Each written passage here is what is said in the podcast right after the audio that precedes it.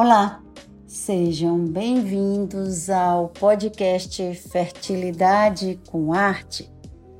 Recentemente, uma paciente me perguntou o porquê do nome arte. E aí eu expliquei que, na verdade, arte significa uma sigla que é A.R.T. que significa técnicas de reprodução assistida mas ao mesmo tempo faz essa analogia à arte, que seria a arte da vida, a arte de quem trabalha com amor pelo que faz. E é essa ideia que nós aqui da Arte Fértil queremos passar, que todos, todos são férteis, que a gente só precisa trabalhar com arte, com amor, que a gente vai encontrar sempre uma solução. É verdade que para alguns vai ser mais difícil, às vezes mais demorado, mas que no fim todos conseguem e que podem contar conosco nessa luta e nessa batalha juntos para atingir o sucesso que é um bebê em casa. Dentro desse clima de amor, hoje o tema será Barriga Solidária, que é um exemplo de amor extremo, onde uma pessoa oferece o seu útero para gerar o filho de outra. E depois, quando essa criança nascer, devolver aos pais biológicos, né? Aqueles que seriam os donos, vamos dizer, geneticamente do óvulo e do espermatozoide. E que faz isso pelo bem do outro, sem nenhum interesse financeiro, pelo menos aqui no Brasil, onde essa ideia da barriga solidária poder ganhar algum benefício financeiro é proibido segundo as orientações do Conselho Federal de Medicina. Por isso que aquele termo que apareceu em televisão da Globo como a barriga de aluguel, não seria possível hoje, segundo as orientações éticas, e sim o nome barriga solidária. Eu me chamo Altina Castelo Branco, sou diretora técnica da clínica Arte Fértil Medicina Reprodutiva em Recife e tenho especialização em reprodução humana pelo título da Universidade de Paris 5. E em que circunstâncias haveria indicação da barriga solidária? Uma delas seria naquelas mulheres que nasceram com alguma malformação genética no seu útero e que as impossibilita então de gestar.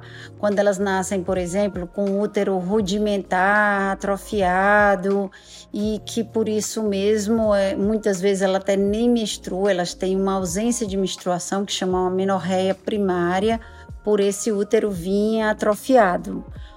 Outra circunstância seria por algum acidente, algum trauma, ela foi submetida a uma cirurgia e aí acabou perdendo o útero, como por exemplo, mulheres que foram tirar miomas e aí durante o ato cirúrgico teve muito sangramento e para não correr risco para a vida dela, acabou tendo que retirar o útero.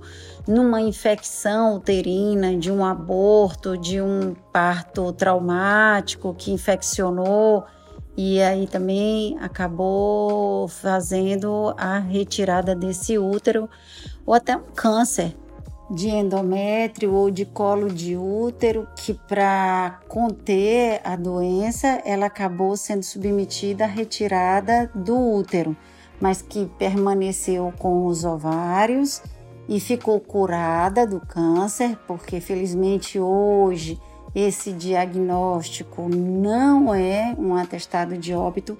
Cada vez mais pacientes vão passando por esse desafio e ficam curadas.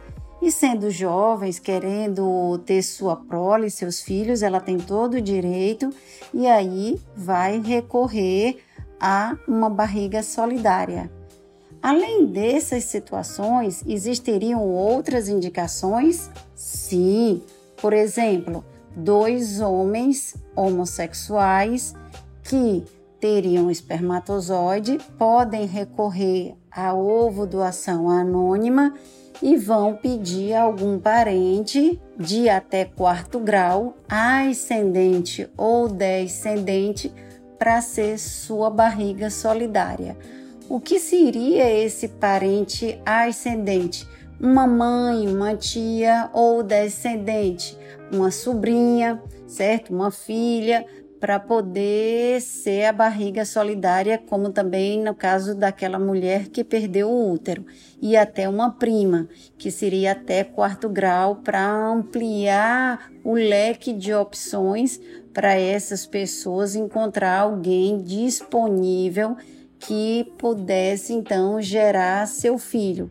Até mesmo um homem solteiro, hétero, que quer ser pai e que não encontrou sua cara metade, mas que não quer abdicar desse desejo. E aí a gente vai usar o espermatozoide, juntar com o óvulo dessa doadora anônima e vai gerar essa criança nessa pessoa barriga solidária, que de princípio é um parente de até quarto grau. Por que, que eu disse de princípio? Porque a ideia de não ser um amigo ou outra pessoa qualquer é para que evite o comércio, que essa outra pessoa faça isso com interesse financeiro e também para minimizar os riscos dessa pessoa se afeiçoar e quando fosse dar à luz não querer devolver a criança e aí ter os adultos brigando pela guarda dessa futura criança. A partir do momento, em princípio, que eu recorro a um parente, a gente imagina que dentro da família vai ser mais fácil se resolver de uma forma amigável para o bem emocional de todos os envolvidos, inclusive dessa criança que venha a nascer.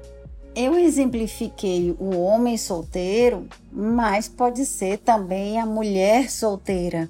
Recentemente eu tive um caso assim.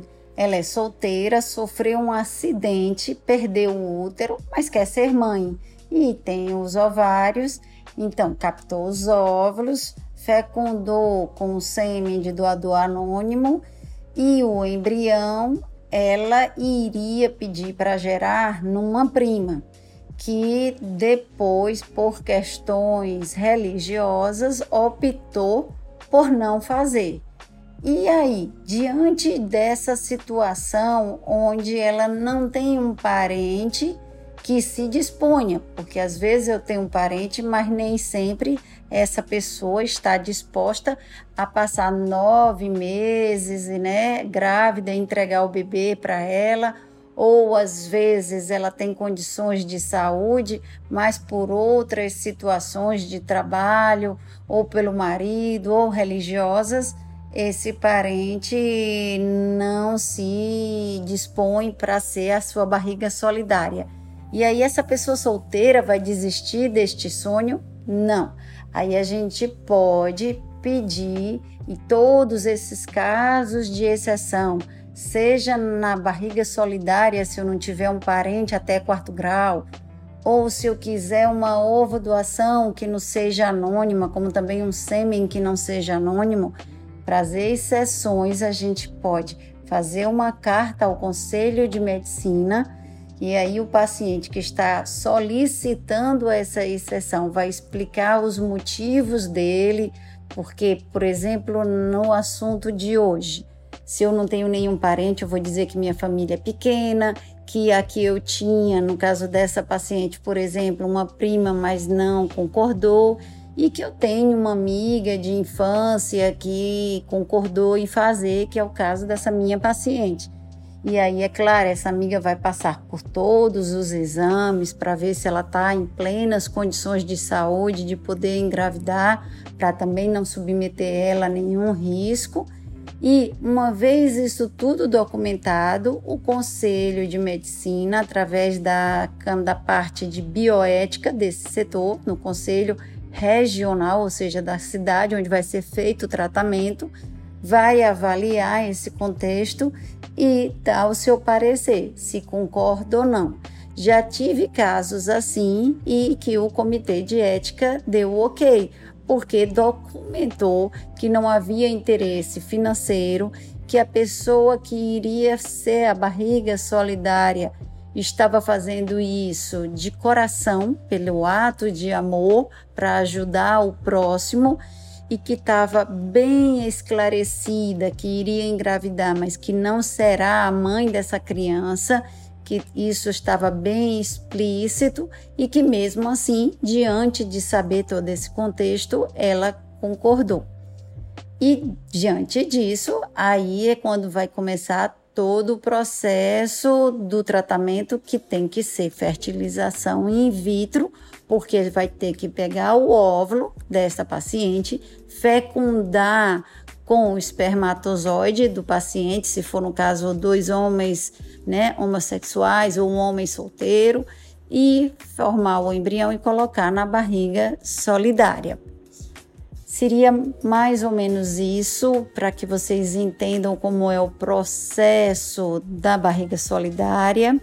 Estamos aqui na Arte Fértil à disposição para tirar as dúvidas de vocês seja através da nossa mídia social, no nosso Instagram, artefértil.reprodução humana, ou no site artefértil.com.br. Agradeço a todos os nossos seguidores e espero encontrar vocês no nosso próximo podcast.